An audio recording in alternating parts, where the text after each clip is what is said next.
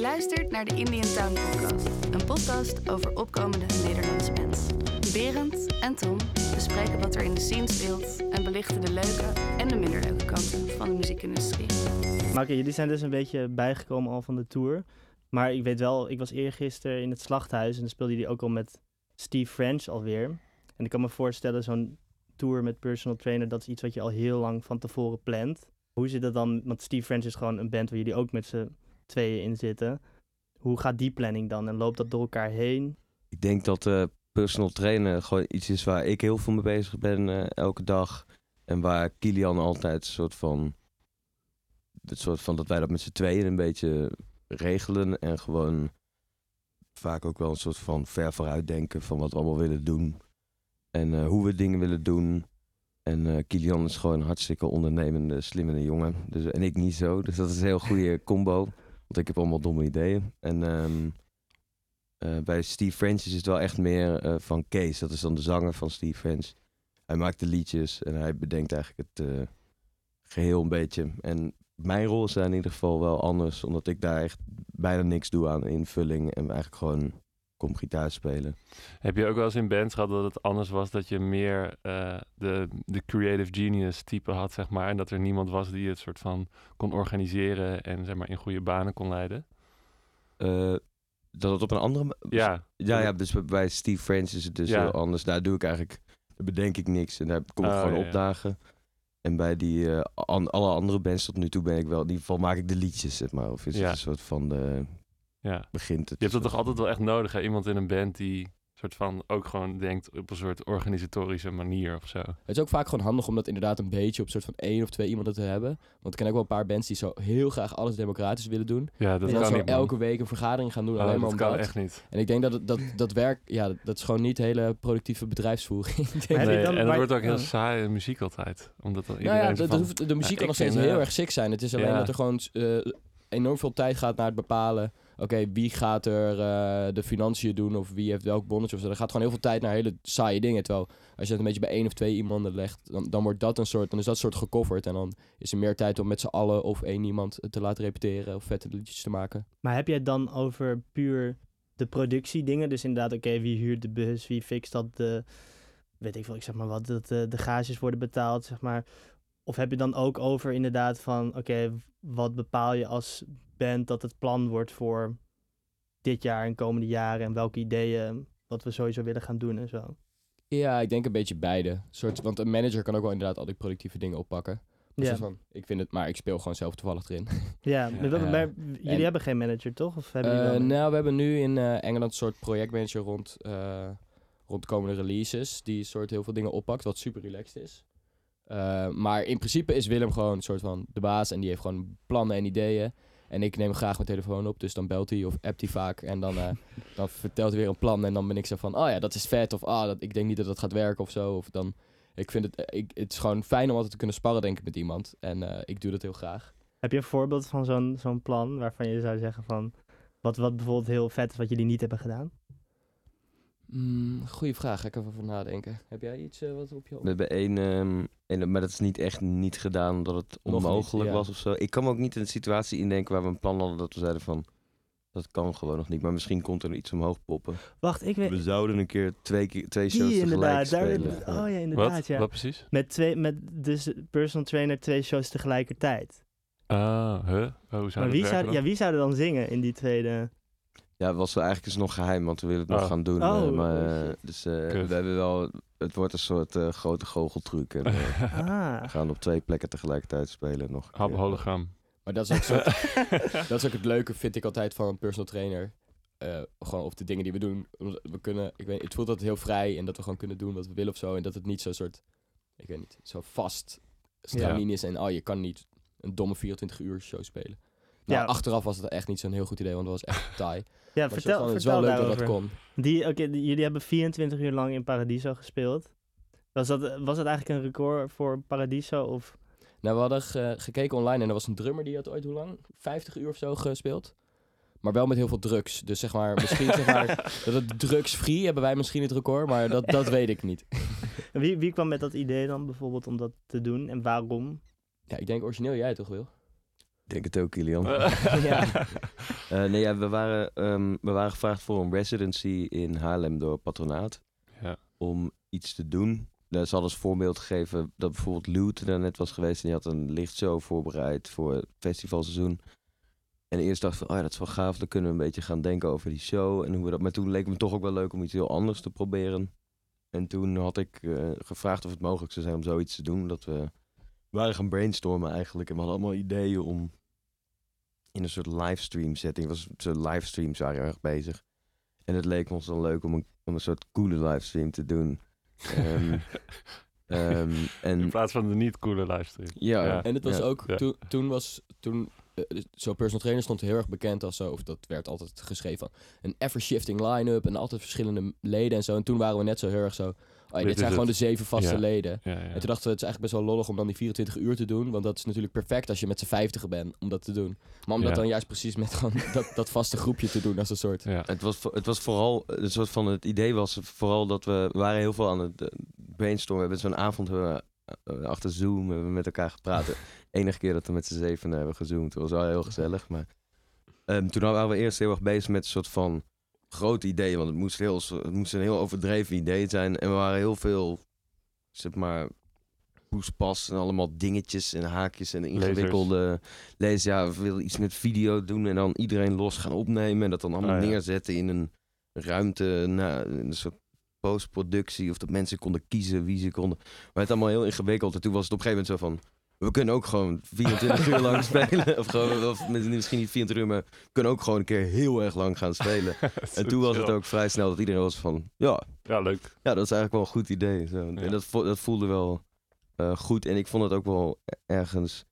Misschien heb ik daar zelf een heel vertekend beeld van dat ik er een soort van middenin zit. Maar ik vind dat wel een soort van misschien ook ergens ehm, een achterliggend ding. Wat altijd wel rondom de band een soort eh, hangt. Dat het een soort hele grootse, hele, maar wel hele kleine ook ideeën zijn of zo. Die soort Ja. van heel... is, ehm, een simpel idee, heel eh, overdreven en met veel passie uitvoeren. Was het een beetje zoals een marathon lopen dat je dan zeg maar in het begin denkt, oh het gaat best goed. En op twee derde, jezus, ik moet nog zoveel. Ik moet nog zo lang. Ja, het is precies zoals de meeste marathons die ik Ah, in mijn oké. leven heb. Ja. ja, Ik heb er toevallig eh, vorige maand eh ingelopen. ja, Ik vond dat wel zwaarder dan die 24, dan die Ja? 24 uur, ja. ja. Het is een soort van... Het, het tijd Maar gaat er ook wel komen toch ook gewoon een soort van blaren en een soort eh, pijntjes in gewrichten. Niet bij de marathon, maar bij de 24 uur. Je kan je stem verliezen. Bij die marathon had ik wel meer blaren dan bij die 24 uur. Maar alle wat, wat heel kijken leuk... naar wat die ik- comments de hele tijd. ja, ik Ja. gewoon leuk om de beetje... dag achter die laptop te zitten. Ja, ik, Je moet zo echt even kijken, Willem. je krijgt er heel veel energie van. ja. Kregen jullie daar ook echt veel reacties op? Zeg maar, wat was er een beetje de... Hoe werd het ontvangen? Veel meer dan, dan ik dacht in ieder geval. Ja. Ik dacht dat er tien mensen zouden kijken en dat het echt een flop. Maar ik dacht van ja, ik vind het idee cool genoeg om het gewoon te doen. En ik vind het bijna nog een beter idee worden als er echt niemand kijkt. Zeg maar dan wordt het nog soort schijnender allemaal. En de dag van tevoren was zo, zei zo iemand... Oh, moeten jullie niet donaties vragen daarvoor? Kan je niet een QR-code in beeld zetten? Zei toen iemand van Paradiso of zo. En toen dachten we... Ja, als jullie dat willen, kunnen we wel doen. En toen waren er echt superveel donaties. Echt, zeg maar, echt zo... Veel meer dan ik ooit zo Had, had verwacht of zo. Ja. En ja, we hebben, dat was gewoon een soort van heel weird om ineens zo dat te hebben of zo. Dat je zonder dat je het dorp en je staat daar maar gewoon met z'n zeven en verder mocht er ook niemand zijn. En het was ook nog lockdown en zo, dus we stonden er maar, daar maar zo met, met, met gewoon ons groepje. We moesten zelf ook alles een beetje doen. En dat je ineens zo dat allemaal ziet binnenkomen. Dus ja, dat, dat, dat is echt zo. Ja. Ik vond het wel een hele grappige, bijzondere ervaring. De meeste tours die we doen, spelen we eigenlijk in, uit, in totaal minder dan die, Ja. dat hele ding. Ja. Dat is altijd een rare... Ja. Ja. Misschien kunnen we even terug naar die eerste show van de Kinder Casper. ja, inderdaad. Want dat is jullie allereerste show. Was, was dat op Best Kept Secret? Al- dat? eh, niet onze allereerste Ah, show. of zo. Een van Acht. Oh, oké, ja. Het voelde wel als toen een so- soort van een bekendmaking van... een Oké, soort presentatie. ja, dit is het nu of zo. In plaats van...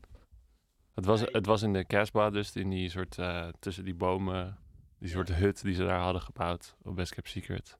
Ja, het, het voelde eigenlijk toen al een soort van... Want het, oké, ik dacht dus het is de eerste show, maar het is dus blijkbaar de achtste, maar nog steeds wel echt in het begin. Maar het voelde toen al echt zo van, dit is echt veel te klein voor de reputatie die, tenminste met, misschien jij dan met Ken Shaker Pie al hebt opgebouwd. Want ik weet nog wel dat het echt helemaal vol stond. En dat het helemaal los ging, soort van. En dat, ik was volgens mij één keer na drie nummers ging ik geloof ik wat te drinken halen. En toen kwam ik er gewoon al, ik kwam er gewoon niet meer in, zeg maar. Oh, ja. Want hoe, hoe hebben jullie dat ervaren? Want het was wel, het was wel dus echt aan het begin dat je dan gelijk al op zo'n vet festival speelt de Best Kept Secret. Ja, het was eh, heel, heel, eh, sowieso heel gaaf om te spelen. Het was ook heel bijzonder dat, dat, dat het zo snel mocht of zo. Dat we, we hadden zo'n paar optredens gedaan. Wel ook echt op leuke plekken. Alle, en alleen, dit was wel het gevoel als een heel groot ding meteen. Dat we op zo'n festival wat zo, zo hoog aangeschreven was. Toch nemen ze wel vaak ook eh, die kans met bands. Ja, Met- op Best Kept Secret. ja, en het ding is ook wel dat toen die spot die we kregen was ook echt om half drie of zo. Dus ik denk dat als je daar gewoon zeven mensen van straat had geplukt en daar had neergezet met spullen. En als die gewoon een beetje zo waren gaan bewegen, dan was sowieso wel die hele tent een soort van enthousiast Geëxplodeerd. geweest. Zo voelde dat wel een beetje. Alsof we ook zeg maar, een scheetje konden laten. Dat het ook wel Oké. was, zeg maar. Nou, dat is wel heel humble om te zeggen, denk ik. Ja, maar ik denk Maar- echt dat het zo is. Het was echt een soort, het sloeg, het was echt wel, iedereen had er gewoon heel erg zin in om lekker een Ja, bandje te ja, gaan ja. kijken. Ja, nou, ik denk, ik denk dat, dat je misschien ook wel onderschat wat, hoeveel hype er, er was. Want zelf bij mij, eh, ik had bijvoorbeeld Ken Shaker Pie had ik wel een paar keer gezien. Maar de eerste keer dat ik echt realiseerde van, wow, dit is eigenlijk best wel sick. En er zit best wel een soort van, een scene achter was met de albumrelease in Skate Café. Ik was toen, volgens mij woonde ik toen voor mijn eerst op mezelf in Amsterdam. En toen ging ik, dacht van, oh ja, vet, ze release een album, ik ga wel even kijken. En dat ik toen echt dacht van, holy shit, dit is echt een soort van... Het ging daar, denk ik, net zo los als toen in die, in die kasbah, zeg maar. En ik denk wel dat er een soort van... Dat wel al toen al best wel een hype was voor personal trainers, zeg maar. Maar dat zien jullie dus niet zo. Ja, misschien, ik kan me wel voorstellen dat ergens ook... We hadden ook wel met Ken Shaker daar eens gespeeld op eh Best Kept Secret. Dus er zal vast wel ergens natuurlijk een soort publiek zijn... wat ook wel van dezelfde soort bands heeft gehoord. En dan ja. misschien inderdaad wel gaat kijken. Er zijn er ook heel veel andere mensen natuurlijk in die band... die allemaal ook in andere bands zitten. Dus wellicht zijn er mensen die daar inderdaad benieuwd waren en gingen kijken. Maar die waren wel allemaal hartstikke dronken Maar- en enthousiast. Ja, eigenlijk is die scene ook heel erg soort van organisch ontstaan. Dus eigenlijk, zeg je dus.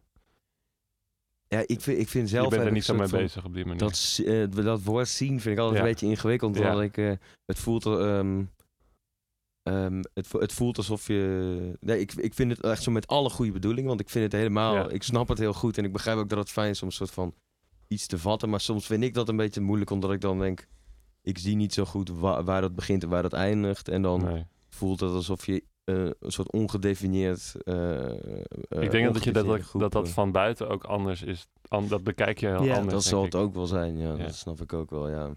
Ja, Dus, want het eh, is wel, er zijn- een paar bands met een bepaalde sound die ook een beetje op dezelfde plek. eh, en- Ja, en, en misschien eh, los van de sound is het ook, het voelt ook heel, omdat het inderdaad jullie vertelden dat het eerst was het dus dat iedereen, of dat er heel veel muzikanten soort van in de band zaten, zeg maar. Mhm. En volgens mij was het, het is een correct me if I'm wrong, maar was het ook eerst het concept dat iedereen gewoon een mail kon sturen en praktisch kon zeggen van je kan gewoon joinen, zeg maar. Ja. En dat, dat geeft wel ook een beetje aan de, de groep mensen die dan komt kijken, dat het soort van heel toegankelijk en laagdrempelig is of zo, op een hele positieve manier, zeg maar.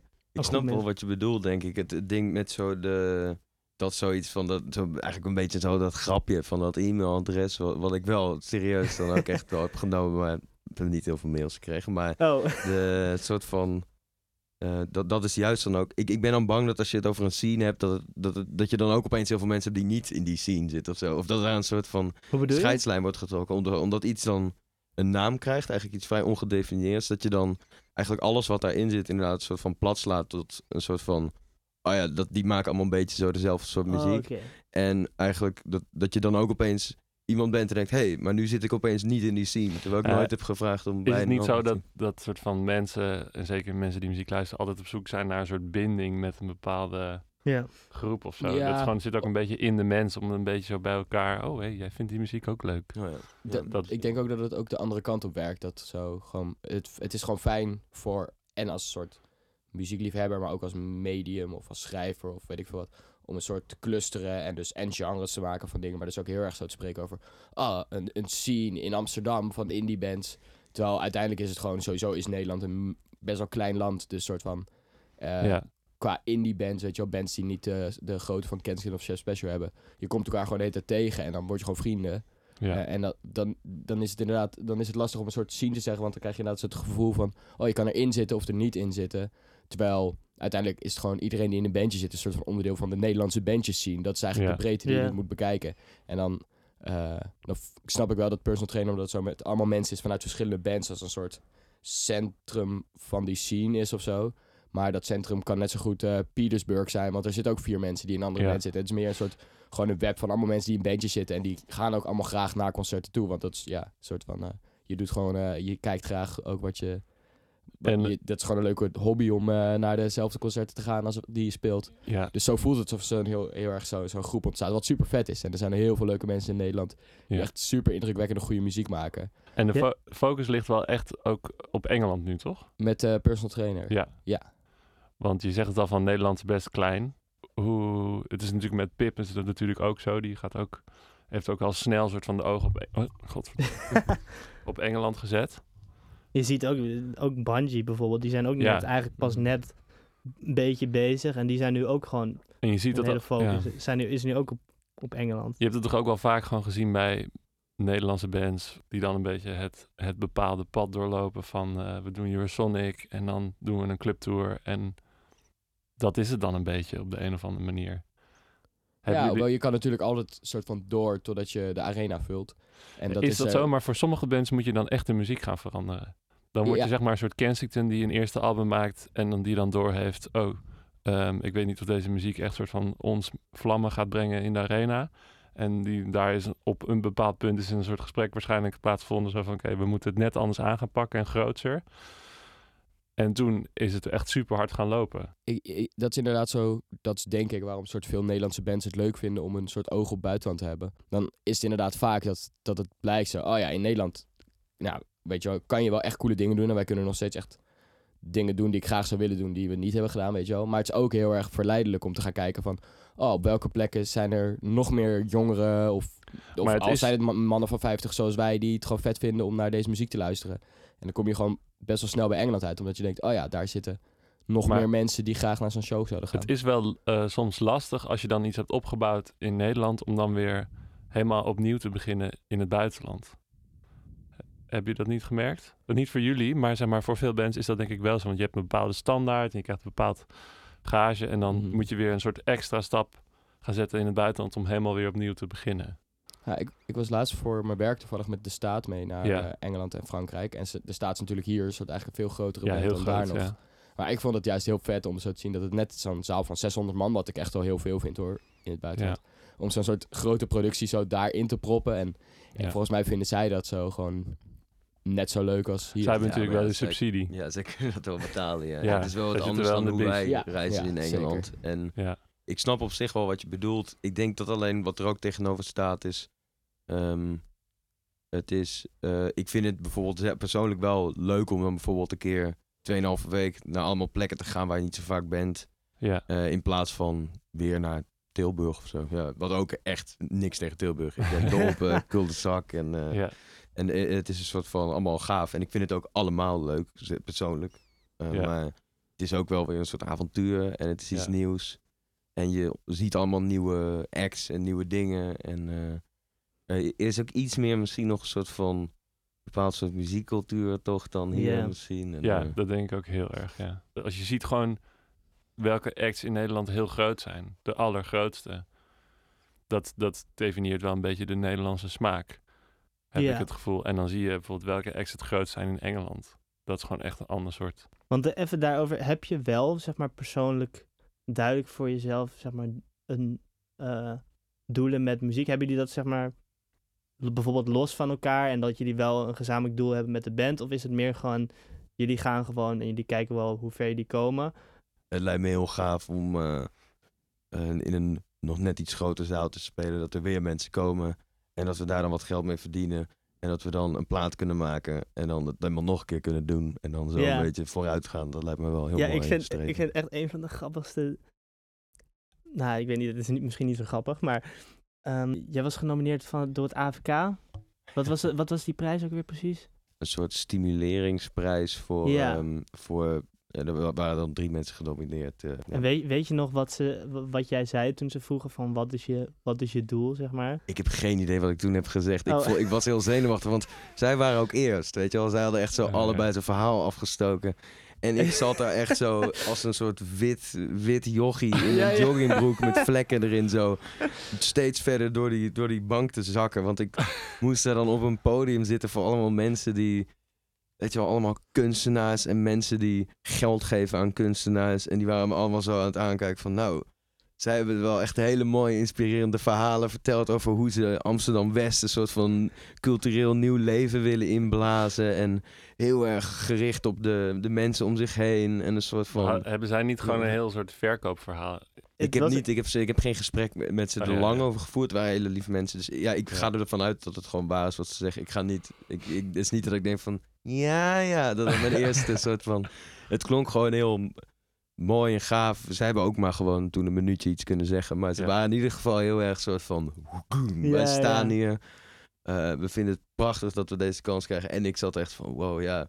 Ik word gewoon opeens gebeld door iemand dat ik een soort prijs genomineerd ben. En ik eh, kan opeens heel veel geld krijgen. En ik vond het alleen maar heel eng. En een soort Ja. van, oh nee, dan moet ik zo ergens voor een soort bank gaan zitten voor een volle zaal. Met, met een soort, echt zo'n mooie zaal, weet je wel. Ja.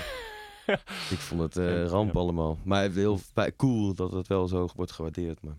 Je vertelde net al, ik wil gewoon grotere zalen spelen en dat soort dingen. Maar heb je daar wel bijvoorbeeld specifiek voor jezelf persoonlijke doelen in en als band zeg maar doelen? Het lijkt mij gewoon heel gaaf als ik wat ik nu doe kan blijven doen. En het is misschien niet eens zozeer dat ik per se... Kijk, het lijkt me hartstikke lachen om een hele grote zaal te spelen. Dat lijkt me een Maar soort dat heb je grappig niet als ding. doel of zo. Dat is niet een doel per se. Het is meer dat ik heel graag dit wil doen. Ja. Ik wil heel graag muziek maken en met vrienden aan nieuwe dingen werken.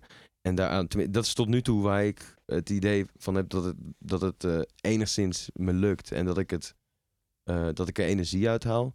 En dan is dus het doel misschien dat ik alleen dat hoef te doen. Dus dat ik dan niet een baantje ernaast hoef te hebben. Of, dus wat dat geven. betreft is dat misschien makkelijker als je een iets grotere zaal speelt. Dan zijn de gages iets hoger. En dan kan je een soort Ja. van eh, zo op die manier, zeg maar. Het lijkt mij het mooiste als ik dit gewoon voor altijd kan blijven doen, zeg maar. En Ja. ik denk dat het ook heel erg raakt aan wat je zei over waarom we überhaupt naar Engeland willen toeren en zo. Dat Ja. het gewoon vet leuk is. En avontuur en een soort Ja, ja. nieuwe ervaringen. En niet, eh, niet hetzelfde meemaken, maar gewoon Ja. allemaal nieuwe dingen. En ik denk dat dat soort van, en van personal trainer, maar gewoon, dat dat ook voor mij, maar ook voor jou gewoon, dat dat een belangrijk deel is. Dat je gewoon inderdaad het Ja. naar je zin hebt in wat je doet. En dat je ook uitkijkt naar de volgende week, want dan mag je weer een soort eh, Ja. raar Het lastige van die doen. doelen is dat er dan ook verwachtingen bij komen kijken. Altijd. En natuurlijk is dat er ook wel, weet je wel. Het is wel, op kortere termijn is het ook zo dat wij denken van... Man, we willen wel dat we een keer op BBC 6 worden gedraaid. Dat zou Ja. gaaf zijn en dat zou heel erg helpen voor de volgende stap. Ja. En dan, oh ja, en we willen dan in de zaal met voor 400 mensen spelen. En ik, er moeten wel genoeg mensen zijn.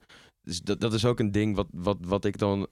Misschien als ik er dan nu zo over praat... Ik praat eigenlijk bijna nooit hardop over dit soort dingen. Maar dat ik Ja. ook denk van... Dat is eigenlijk ook een beetje dan de valkuil misschien Ja. omdat dat dan, dan, dan dat kan best wel een beetje zo misschien dat wat ik best wel een mooi idee vind van dat soort ergens dat doelloos of zo, soort van dat, dat dat eigenlijk wordt gecorrumpeerd door een soort van een soort van verwachtingen die je bij jezelf stelt, waardoor je eigenlijk uit het oog verliest wat je aan het doen bent. Ja. Het is zo Kapitalistische... eh, Ja, het is zo doen om het doen, maar je kan het pas doen als je een soort bepaalde doelen inderdaad haalt, want dan kun je een soort evolueren. En het is inderdaad, je, het is gewoon belangrijk dat je die evo- evolutie wel kan maken altijd, omdat anders inderdaad heb je geen nieuwe avonturen meer dan, of nieuwe dingen om te maken of zo. Dus je hebt die evolutie wel nodig en inderdaad kan je ook wel gefocust raken op die evolutie op zo'n manier dat je gefrustreerd kan raken als dat niet lukt. ja. ja. Ja, dat Eh, maar ja. ja. dat hoort er ook bij en dat is ook leuk, Ja. vind ik in ieder geval. Ik hou daarvan om over, eh, daarover te filosoferen of na te denken, of te proberen in ieder geval. Ja, misschien. Denk ik, denk ook, daarover? ik denk ook misschien dat nu een soort van meer omdat je voelt of er een soort van één duidelijk doel was of zo in die muziek. eh, eh, dat wat dat betreft misschien het overkoepelende doel is gewoon om plezier te hebben met je maten en gewoon Ja. Ja. prijs te gaan. En natuurlijk zijn er van die subdoeletjes inderdaad. Sorry, dat is alleen even een soort kanttekening dan nu Ja. bij. Dat, dat ik, tuurlijk is het zo dat eh, ik wil ook zeg maar volgend jaar proberen in die tent op dat festival te spelen. Weet je wel, daar, daar ben, daar ben ik er dan ook wel mee bezig. eh, en dat vind ik soms dan een beetje jammer aan mezelf, dat ik daar dan opeens mee bezig ben. Ja, Maar dat is, dat is wel gewoon hoe het, hoe het gaat of zo. En eh, dat, dat, dat hoort er ook wel bij. Ja, en het ja. maakt je ook een soort, eh, het zet je ook aan of het maakt je ook een beetje ambitieus. Soort, je, je kan ook inderdaad heel erg zo, oh lekker elke avond eh biertje drinken met je vrienden, een beetje Ja. jammen en dat is het. Dat is, eh, ja, dat is zit relaxed of zo'n zo. belangrijke ik denk balans, ja. Dat, dat soort van, dat Willem dat heel erg heeft en ik ook een soort drive om altijd zo. ja. ja, het is leuk om eh, te proberen of we dit kunnen doen. Of oh, laten we proberen dit te doen. Ja. Dat is, Want gaan jullie ook zo het creatieve proces in? Zo van, we willen het gewoon eh, leuk hebben en we gaan gewoon kijken wat er uitkomt? Of zit er wel een soort structuur in als jullie muziek gaan maken? het is Eh, vooral Willem die gewoon eh, zijn laptop openklapt eh, in het bijkamertje in Huizenblom. ja, het Het meestal... wordt er toch veel gecreëerd hè, in Huizenblom, godverdomme. ja, ja, wel, ja. Ja. ja. Maar hoe, hoe werk je het dan? Dat, eh, hoe, hoe schrijf je die nummers? Ja, dat is een beetje het probleem. Ik ben dat nu al iets van vier maanden helemaal vergeten. Dus ik ben echt totaal Vergeten in om paniek nieuwe elke dingen te dag als maken. ik eh, het probeer. Het lukt me gewoon niet meer. Ik ben... Mm. eh, Riders Maar hoe, hoe, hoe schrijf je normaal? Zeg maar, doe je dat dus via een, een DAW? Of eh, schrijf je gewoon op een akoestische gitaar gewoon een paar liedjes? is een DAW, is dat een soort van zoiets Dat is van... een muziekprogramma, GarageBand of software. Ja, software Digital om muziek Audio mee Workspace. Digital Audio Workstation. Workstation, there Ja. you go. Ja, we gaan nu even opschrijven wat de... de Ja, ik wil even de, De settings van de van, compressor eh, even opschrijven. Ja, nee. Nee, ik, ik werk in eh, Logic Pro X Nice. Jongens, schrijf allemaal Nice. Ja, ja, ja. met een getal erachter. mee. Ehm Nee, ja, ik, eh, ik, gebruik, ik heb zo'n computer. En Ja. daar ben ik... Zo'n ehm, computer. Ja, daar neem, ik dan zo onverbeurlijks mee op. En ik kan er best wel goed snel mee omgaan, vind ik zelf. Maar ik heb wel heel erg mijn eigen... Ik heb het zelf een beetje uitgeprobeerd allemaal. ja. Dus er zijn heel veel dingen die ik nog steeds leer. Maar ik leer ook bijvoorbeeld mijn vriend Casper, die gewoon... Ja, ja, ja. Die werkt elke dag in dat programma. Casper van der Lans. Ja. Casper van der Land. Ja, precies. De producer van fantastische plaatsen zoals The Big Exercise van de Homesick, Show van Petersburg. Vind ik ook productioneel heel interessante platen Ja. allebei. Ehm, maar die, die heb ik bijvoorbeeld wel een paar van die eh, hotkeys geleerd, bijvoorbeeld, die hij niet kende.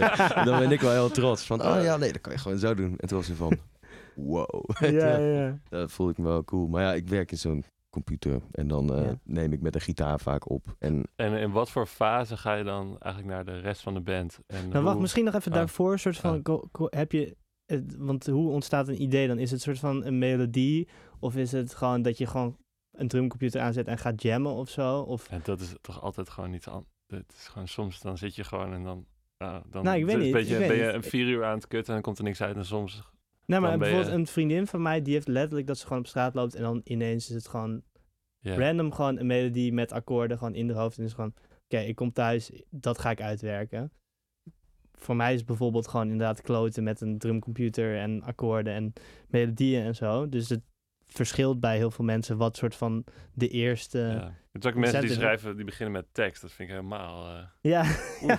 Maar, maar hoe, is dat, hoe is dat dan? Ja, ik ken ook inderdaad mensen die echt zo één manier hebben van altijd Ja. werken. Dat vind ik ook wel heel interessant. Ik heb Ja. zelf is het inderdaad vaak wel anders. Maar ik vergeet ook meestal waar het precies begint. Maar ik heb wel soms inderdaad dat ik op straat loop en dat ik dan zoiets hoor.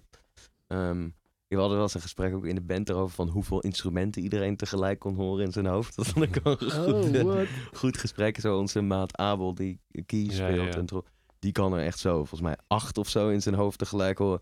En eh, bij mij houdt het dan ongeveer op bij vier of zo, als het de partijen simpel genoeg zijn. Ja, ja. zeg Maar, maar nee, ja, ik heb wel soms dan op straat dat ik zoiets hoor en dat ik wel vaak met een soort dan, in dat geval met echt een soort, eh, meteen een soort geluid, of een soort van format of zo. Of een eh, idee van hoe iets moet klinken of zo. Mhm. Soms heb ik een stukje tekst waar ik iets mee doe. En eh, heel vaak ga ik ook inderdaad gewoon mijn eh, MIDI-keyboard erin of een gitaar zo op mijn schoot. En dan maak ik een beat, dan teken ik een beat of dan of dus speel ik zo'n beat in op mijn MIDI-keyboard. En eh, dan ga ik vanaf daar een soort van bouwen of ik begin met iets heel anders. Ja, het is echt zo altijd wel heel En verschillend. Zit er, zit er dan nog een soort feedback loop vanuit de band? Of is het echt gewoon jij maakt het en dan is het zo van, nou jongens, nu gaan we het spelen. Eigenlijk met deze band is het wel echt wel dat het een soort van dat lied soort af is en dan krijgt Ja. iedereen zijn partij en, en dan is het wel als we live het gaan invullen dan ga je het wel samen spelen en dan werken sommige dingen gewoon heel anders als je Ja. met z'n zeven in een ruimte speelt. En soms laat Willem wel eens, eh, dan, hij heeft een playlist met veel demo's. En dan soms laat je wel eens wat horen. En dan, maar meer ook voor een soort zelf, eh, denk ik, zelf feedback. Van, oh, wat vinden jullie? Vinden jullie dit leuk? Maar, Anders Ja. word ik heel verdrietig. Ja, maar het is niet, eh, niet dat wij daar enigszins zeggenschap over hebben. Wat uiteindelijk soort van Oh, ja. de liedjes op het album worden. Of zo. Behalve dat we gewoon Oh, heel ja, ja. licht advies kunnen geven. Van, oh, wij vinden dit heel vet. Maar het, ja, het is gewoon, wat we wat nou is je gewoon iets- vaak heel cool. Dus het is heel Oh, makkelijk. oké. En je hebt nooit gehad, gehad, gehad dat je dacht van, oh, nu dit, dit vind ik gewoon echt super kut. dit ga ik niet spelen, man. Nee, Nee, nog nice. niet. Nog niet, ja. Nog niet. Ik vind het wel sick, want het- als je die dingen hoort, dan klinkt het wel heel erg als een, als een band, zeg maar. En alsof het ook geschreven is vanuit een band. Gewoon van, het klinkt soms heel erg zelfs eh, vanuit gewoon van, oh, de drummer was echt bezig met een groove en toen kwam er een bassist bij die er een baslijn bij bedacht. En eh, toen was het gewoon een jam en toen kwam er een hele sicke zanglijn overheen. Dus dat is op zich wel opvallend of zo. Dat het, het klinkt dus wel heel erg als een soort van band die zo, zo werkt of zo. Maar dat is dan misschien gewoon een heel sick compliment. Misschien- ja, nou, dankjewel. Ja. inderdaad. Ja, nee, het is, ehm, het is voor mij misschien ook omdat ik altijd wel echt in een soort band-format ook heb gewerkt. Dat dat ook mijn soort meest logische soort go-to is. Ik heb wel, nu hebben we wel een paar nieuwe dingen gemaakt en dan heb ik ook het idee, misschien is dat, heb ik dat, is, klinkt het nog steeds precies als een band, dat zou heel goed kunnen. Maar dan heb ik wel het idee dat het dan soms iets minder zo klinkt of zo. Dat ik met een Ja. iets andere insteek zo'n, toch zo'n productie in ga of zo. Het, het ding is wel, wat ik moet zeggen, wat ik net niet heb gezegd, is dat ik maak die liedjes met Casp eh, van der Lans, waar we het net al even over hadden, af. Ja. Eh, die is dus maar een soort van, ik mag hem nooit producer noemen. Hij zegt altijd eh, geluidstechnicus alsjeblieft. Ja, weet Oh. je, bij producer, dan heb je iemand in je hoofd die in een, zeg maar, met, in een donkere stuur zit met allemaal van die neonlampen en van dat alles witte, witte meubilairs en zo. Nee, Ja, dat, ja. de- En dan zo waar we nu zitten, een toch? moodboard. Ja. ja, ja, een soort Steve Aoki, zeg maar. Ja, ik voel nu meer dit. En dan zo naar Ja. een plaatje met een berg. eh, erbij. Ja. Moeten we toch meer lamp? Ja. Ik vond ik wel. Ik las in, in een eh 3 voor 12 stukje over die. Een track die hij een tijdje terug had uitgebracht, The Milk. Key of Ego. Oh, ander. Dat daar, dat daar ook een Bach-sample in zit of zo. Ja, dat is dan wat ze eruit... Ja, het is eigenlijk vrij onbelangrijk dat het van Bach is. Maar dat hadden zij zo... Dat is dan natuurlijk een soort... Oh, cool, Bach. De- ah, naam, Ja, titel, grote kop. ja. Eh, maar het was, ja, ik, het was, eh, ik zocht gewoon iets van een soort orchestral hit. Eh, want ik had, ik, ik had in een ander liedje een soort orchestral hits gehoord. Waar het gewoon best wel van gestolen is Kan je trouwens. vertellen wat een, wat een orchestral hit is? Ja, dat wist ik dus toen ook niet. Dat was gewoon een geluid wat ik hoorde. En toen zei Abel, ja, dat is gewoon iemand die één keer een orkest dat doet. Heeft Ja, het gesampled. orkest dat gewoon een soort één akkoord speelt, Ja. eigenlijk. Ja. Komt uit de jaren 90 hip-hop toen. Volgens mij hebben ze voor het eerst gebruikt ga je ze van die- orchestral hits in de beats. Dan ga je van die vinyl, ga je dan samplen. Dus dan heb je van die klassieke platen en dan ga je dan in je NPC. En dan kan je onder een knop zien zo... Ja, nou, dat wist ik allemaal dus ook niet. En eh, eh, Abel, die dus, waar ik het net ook over had, die toetsen speelt bij ons. eh, Je Ik- kan ook al die orkestleden tegelijk horen. ja, ja. ja, nee, die zei toen van, eh, ja, dat is gewoon een orkest wat je hoort. Want ik, ik hoor, snapte gewoon niet wat ik hoorde. En ik ben ook ja, best wel flapdrol met veel van dat soort dingen. Ja. Waarschijnlijk had iedereen in de band het me kunnen vertellen, maar was toevallig Abel degene die het had eh, uitgelegd. Ja, ja. ja. Eh, en die heeft toen uitgelegd hoe, hoe ik dat makkelijk kon samplen. want Ja. dat wist ik nog niet. Ja. Maar je zei dus dat je dat hoorde en dat je dacht, wow, dit is echt een sick geluid. Luister jij ook zo naar muziek? Dus dat je soort van op een hele, eh, op een soort van onderzoekende manier naar muziek gaat luisteren? Tenminste, dit is altijd een ding dat ik aan meerdere songwriters vraag, zeg maar. Want er zijn best wel wat mensen die gewoon zeggen, nee, ik luister gewoon muziek wat ik vet vind. Maar er zijn ook best wel veel mensen die echt soort van, bijvoorbeeld... eh, maar naar eh, Afrikaanse jazz gaan luisteren om soort van iets nieuws te ontdekken of een bepaalde sound soort van helemaal uit te kristalliseren en zo. Ik denk wel dat ik best, ja, dat als je het zo stelt, dat ik best wel onderzoekend naar muziek luister. Ik ben nu ook, de afgelopen jaar probeer ik heel erg inderdaad veel verschillende soorten muziek te beluisteren. En te kijken of ik uit dingen, ook die bijvoorbeeld eigenlijk niet zo mijn ding zijn, om daar wat uit te kunnen halen. Eh, Zoals wat? Ja, jezus. Ik heb eh, echt, ja, ik heb een soort waslijst aan dingen waarvan ik dacht, dit moet ik gewoon een keer gaan luisteren. Ja, denk aan een, een of andere obscure eh, minimal techno plaat tot ehm, zeg maar de laatste Billie Eilish plaat of zo. Dat ik gewoon zoveel mogelijk probeer op te nemen en te kijken naar. ehm, en heel veel, vaak vind ik er ook niet zoveel aan. Maar überhaupt, als ik mijn, mijn muziek luister, denk ik dat ik wel heel erg bezig ben met eh, hoe het is gemaakt of hoe het tot stand is gekomen. En ik ben niet slim genoeg om alles te herkennen. En ik heb niet genoeg kennis daarvoor. Maar ik denk wel dat ik wel eh, bezig ben met een soort van wat iemands intentie is of zo. Of ehm, iemand, wat een soort van de energie. Dat dat wel iets is wat ik niet uit kan zetten. Dus dat ik Ja. wel altijd wel een soort van hoor. De kracht van het nummer, zeg maar, dat probeer te ontdekken. Ja, misschien als ik het dan helemaal vergeet dat ik dat, hoe dat wordt gemaakt, dan is het echt heel, dan vind ik het echt heel goed of zo. Als ik gewoon Ja. niet meer, dat ik daar niet eens meer aan kan denken en alleen maar een soort van overweldigd ben door een soort van Ja. die energie of zo. Heb jij nog iets over eh, production, songwriting? Nee, ik was wel... eh, eh, eh, ja, sorry dat we het heel tijd over Willem hebben. Oh, nou ja, hij maakt de liedjes toch? Ja, ik was gewoon heel benieuwd naar een soort van jouw achtergrond. Want ik weet ook, eh nou, jouw vader zat in een band. En ik was gewoon benieuwd hoe, dat, hoe, dat, hoe jij dat hebt ervaren. Dat eh, hij zat in Scramsy Baby. Mhm. Ja, en ehm, nou, er zit toch ook best wel wat soort eh, eh, vergelijkingen in met de muziek die hij zelf maakt. Mhm. Ja, dat denk ik ook wel, ja. Het, het was voor mij altijd best wel een achtergrondding tot ik echt Ah, zo oké. 15, 16 was. Mijn vader zette ook eigenlijk nooit thuis muziek op. Eh, nooit, We hadden het echt nooit over muziek eigenlijk. Oh, wat grappig. Tot ik zelf in de puberteit kwam, een beetje zo Ah, dan begint het, hè? 14, 15. En toen ben ik meer gaan vragen aan hem van wat voor bands. hij- En toen heb ik ook zijn band voor het eerst ben ik daar een keer gaan, naar gaan luisteren. ja, En toen ben ik daar eigenlijk een soort van fan van geworden. En, oh, eh, grappig. pas op een soort latere leeftijd eh, is dat. Ja, en dat is inderdaad. Ik denk ook echt dat het dat ik eh personal trainer ook wel misschien wel hoop een soort van wel een beetje zo'n zo, net zo'n soort band als Scramsy Baby, want ik vind er heel veel dingen heel goed aan.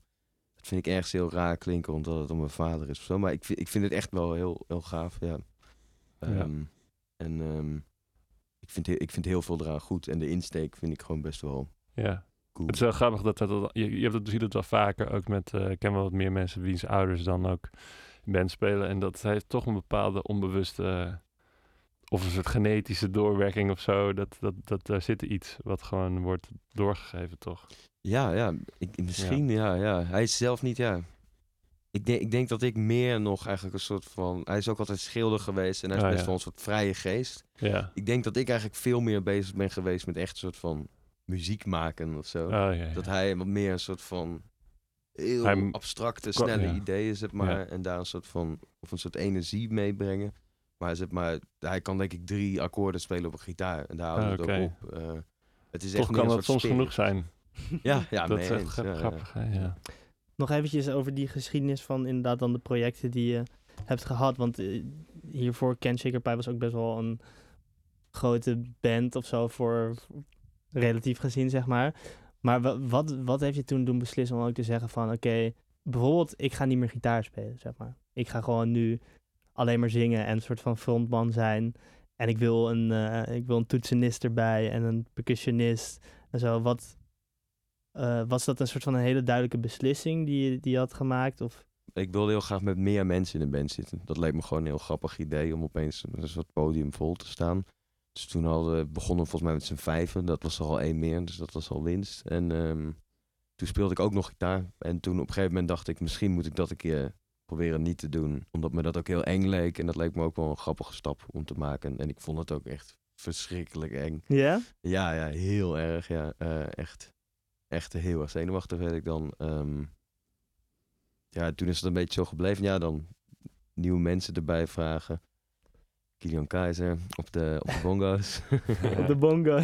Zeker weten. ja, nee, ja. eh, ik, ik vond het een heel leuk, spannend idee om heel veel verschillende mensen die... De ene die e- e- elke dag bezig was, elk uur met muziek maken. En andere mensen die misschien ja.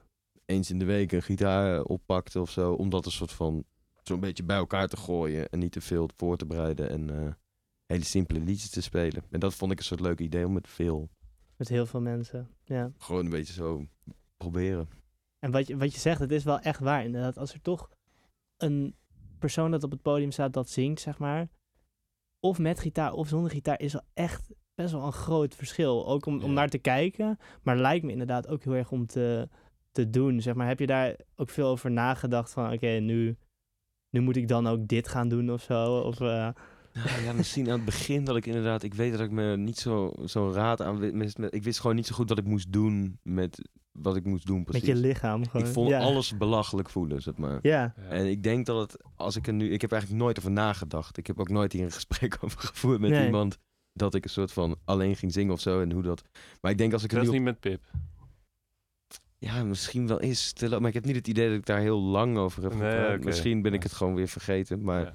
ik, ik heb het idee als ik erop terugkijk dat ik erachter kwam dat alles sowieso al zo belachelijk voelde. Dat ik dan maar beter gewoon helemaal alle soort Ja. van eh ja. Ja. remmen los kon laten. Dat het gewoon zeg maar probeer dan soort altijd iets eh, altijd anders te doen of zo. En dat lukt natuurlijk niet, want je valt. als Het werkt wel. Ik weet laatst nog in de skatecafé dat ik aan de zijkant stond van het podium. En dat je toen op een gegeven moment midden van het optreden gewoon mijn schoenveters aan elkaar aan het knopen was.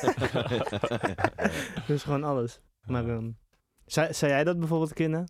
Als jij, dat jij gewoon op een gegeven moment een band hebt en dan gewoon de frontman van. Ja, Ja, het, klinkt nu heel zo- lame als een soort van rock. ik, ik drumde dan in Steve French en daarvoor ik een paar andere dingetjes. En toen ze bij personal trainer percussie gaan spelen, voelde al als deze stap. Want normaal als drummer zo zit je zo heel vast. En je, je drumt, je wil zo goed mogelijk je partij drummen. En je kan wel soort leuk met je hoofd bewegen, maar dat is ook wel de grens die er is of zo. En bij personal trainer ben je ineens zo, ja, een van de drie soort vrije mensen op het podium. Zo met Willem en. Abel dan. Ja. En niet per se frontman, maar meer Ja. dat je gewoon ruimte hebt ineens om te dansen. Of ineens een couplet waarin je niks kan doen of zo. ja. En dat, ik vond het wel, het leverde voor mij zo heel veel soort vrijheid op die ik heel leuk vond. Zo hele domme dingen gedaan zo een keer. Zo gekeken hoe hoog kan ik tijdens dit liedje de venue in. Maar dan gewoon, want er waren allemaal trappen daar en er waren er twee balkons.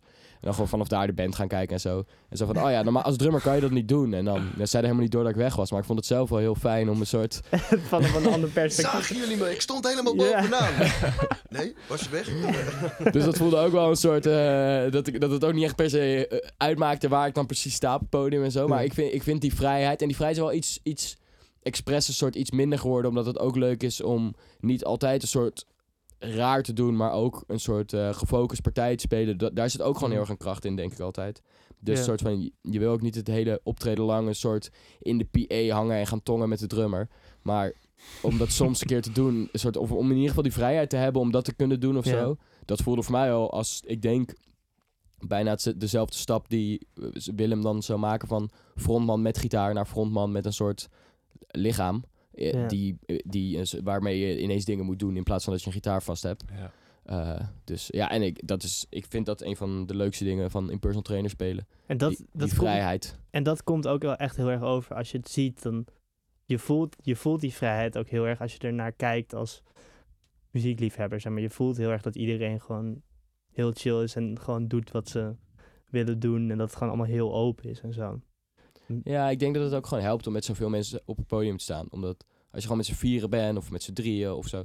En, en je, nou, stel je bent met z'n vieren, dan heb je allemaal een kwart van de muziek in handen. Dat is gewoon best wel veel. Dus je moet gewoon best wel goed je best doen om het gewoon eh, eh, goed te hebben. En met z'n zevenen moet je ook goed je best doen om het goed te hebben. Maar omdat je met zo'n team bent of zo, is het wat makkelijker om ook, eh, ook een soort, ja, een soort avontuur op te zoeken. En te kijken, oh, wat, wat voor nieuws kan ik doen? En, want het is een kleiner radertje dat verandert. Dus wat minder invloedrijk. En daardoor wat vrijer. Dat, dat denk ik. Er zijn ook heel veel bands die juist echt alles willen uitdenken. En dat, dat er bijna een soort van choreografie zeg maar, op het podium is. Zien jullie dat ook zo? Of is dat echt compleet... ik denk dat er bij heel veel acts waarbij het misschien uitziet alsof het wat meer minder een soort georchestreerd is, dat het best vaak nog best wel veel achter zit of zo. Of dat, het, dat er, dat er meer achter schuilt en dat dat misschien ook wel elegant is dat het er niet zo dik bovenop gedrukt ligt. Maar ik ben ook fan van Divo zo. Ik vind het ook vet Ja. als je wel gewoon bezig bent met een soort van je stijl en een soort van je overkomen en je online presence en een soort van je hele soort van hoe, hoe je dat dus jezelf in de kijker speelt of zo. Ik vind het helemaal gaaf als iedereen daar volledig zijn eigen gang in gaat. Ik heb niet zo'n probleem met spijkerbroek op het podium. ik, maar ik ben heel erg fan van de Pixies of zo. Ja, en die ja, zien er ook Ah, ja, uit alsof ja. ze gewoon van straat zijn Ja. geraakt. En voor mij heeft dat ook iets heel machtigs. Dat je gewoon... Dat er iets alledaags aan zit en dat, dat soort van... dat helder ding er niet zo is of zo. Maar ik, ik hou ook heel erg van eh, Alex Cameron. En die staat er wel echt zo, weet je wel. Dat is Ja. gewoon een Ja. showman of zo. Veel persoonlijk, inderdaad. We hadden wel één keer met z'n allen hetzelfde paar schoenen gekocht voor de grap. Toen kreeg Abel de kritiek van iemand in het publiek dat we iets nodig hadden op het podium wat ons visueel verbindt. Wat ik een heel dom kritiekpunt vind. want Dat was Ja. echt le- letterlijk de enige show dat we iets hadden wat ons visueel Ja. verbindt. Maar dat wist hij niet. Ja, misschien stond hij gewoon heel laag en de monitoren blokten de schoenen. Ja, precies, zoiets. We hadden toen wel met die, eh, met die 24 uur show kregen we ook een, eh, een comment waarop iemand zei... Leuke muziek, maar jammer dat ze in een dagelijkse kloffie daar staan. Je moet nooit de comments lezen, man. Volgens mij zit dat gewoon niet in ons als personen om heel erg daarover na te gaan denken. Ja, nou, ik denk op zich, ik denk wel hoor, een groot deel van de trainers toch, die hebben wel best wel, we hebben wel een paar ijdel, ijdeltijd. En ik Ja. denk ook wel, de een, ik denk dat de een misschien zijn spijkerbroek draagt omdat hij die gewoon nog aan had. En de andere hem draagt omdat hij graag die guy in die spijkerbroek wil zijn. ik denk dat er daar wel ook nuances in zitten binnen de band en binnen eh, alle mensen op de wereld. Ehm, ja, nee, voor mij is het gewoon echt, maak, het maakt mij vrij weinig uit. Als je het goed doet, doe je het goed. En als je het niet goed doet, doe je niet. Je kan ook heel georchestreerd iets heel stoms maken. Of, eh, je kan ook aankomen zitten in een, eh, in een hele stomme jurk die niet goed past bij de eh, leren broek van de drummer of zo. Ja. ja. Of het kan net niet werken, of het voelt te geforceerd als het. Ik, ik, ik, vind, ik vind inderdaad, ja, het kan alle kanten op werken. Ja. Het kan ook stom zijn als je inderdaad zo'n band ziet en ze hebben er eigenlijk helemaal niet zo'n zin in of zo. Wat ik trouwens ook wel goed van kunnen werken. Weet je, het kan ook wel heel appealing zijn als mensen eigenlijk Attitude. niet hun best willen doen om, om, om, om jou te overtuigen.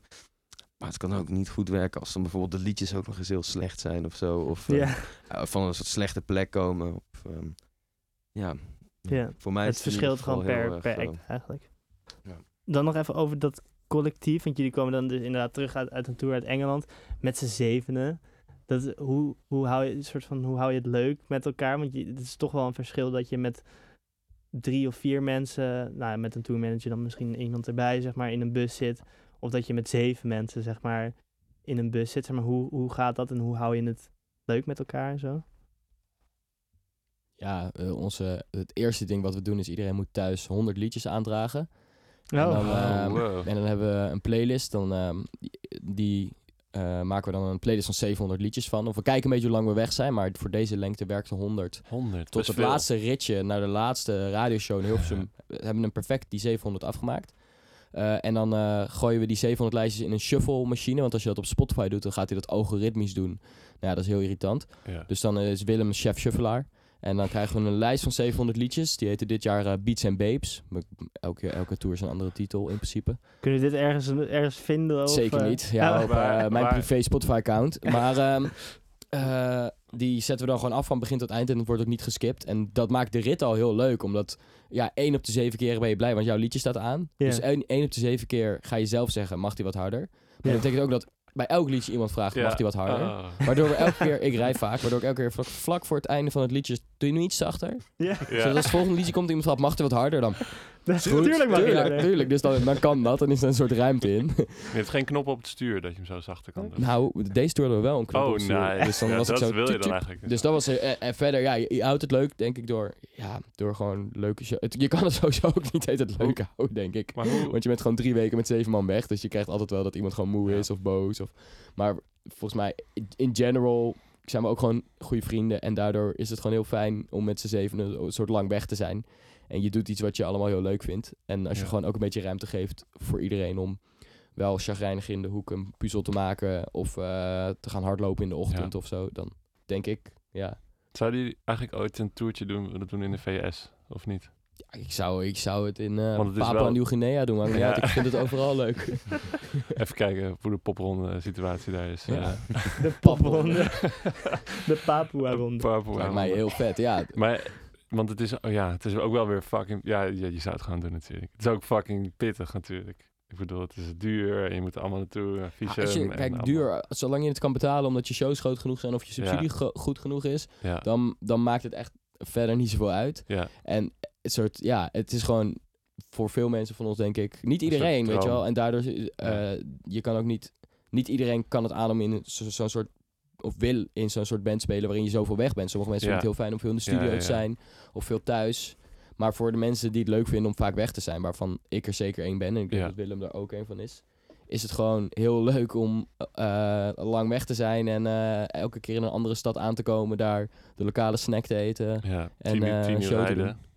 Huh? Tien uur rijden, Nou, elke dag. ja, ja, dan kan je alleen maar een langere playlist maken. Ja. er zijn heel ja. veel liedjes die niet in de playlist stonden, wat echt jammer is. Die, die shuffle-machine, die kan het niet aan, man. Die gaat helemaal kapot. Wat, wat is, hebben jullie nog een heel vet verhaal uit Engeland of iets wat jullie hebben geleerd daar? Zeg maar wat je niet in Nederland leert? Wat eh, misschien bands die daar naartoe willen moeten weten? Om een soort, als een soort tip. eh. Ja, hoewel, ja, je kan het allebei zeggen hoor. Ook als er alles- gewoon een leuk verhaal is. Misschien is dat ook wel leuk. Zet je dan alle apparatuur op Engelse plugs en zo? Hoe, zit- hoe zit dat? Ja, Ja, ja. gewoon heb je zo'n adaptertje. Van de adaptertjes. Ah, Ja, dan koop je dan, ja, dat is eh, lekker simpel. Ga je naar zo'n Ja. elektriciteitssoppie. Ja. soppie en dan haal je Ja. een paar adapters. Een shoppie. Ja, of, je- of je vergeet ze in de plek waar je slaapt, dan is het in de bus. Oh. Oh, dat, is wel, shit, dat is we wel een goede tip inderdaad. Ja. Zoiets wat je snel vergeet. Casper Ja. die solderen altijd zo, eh, Ja, ja, ja.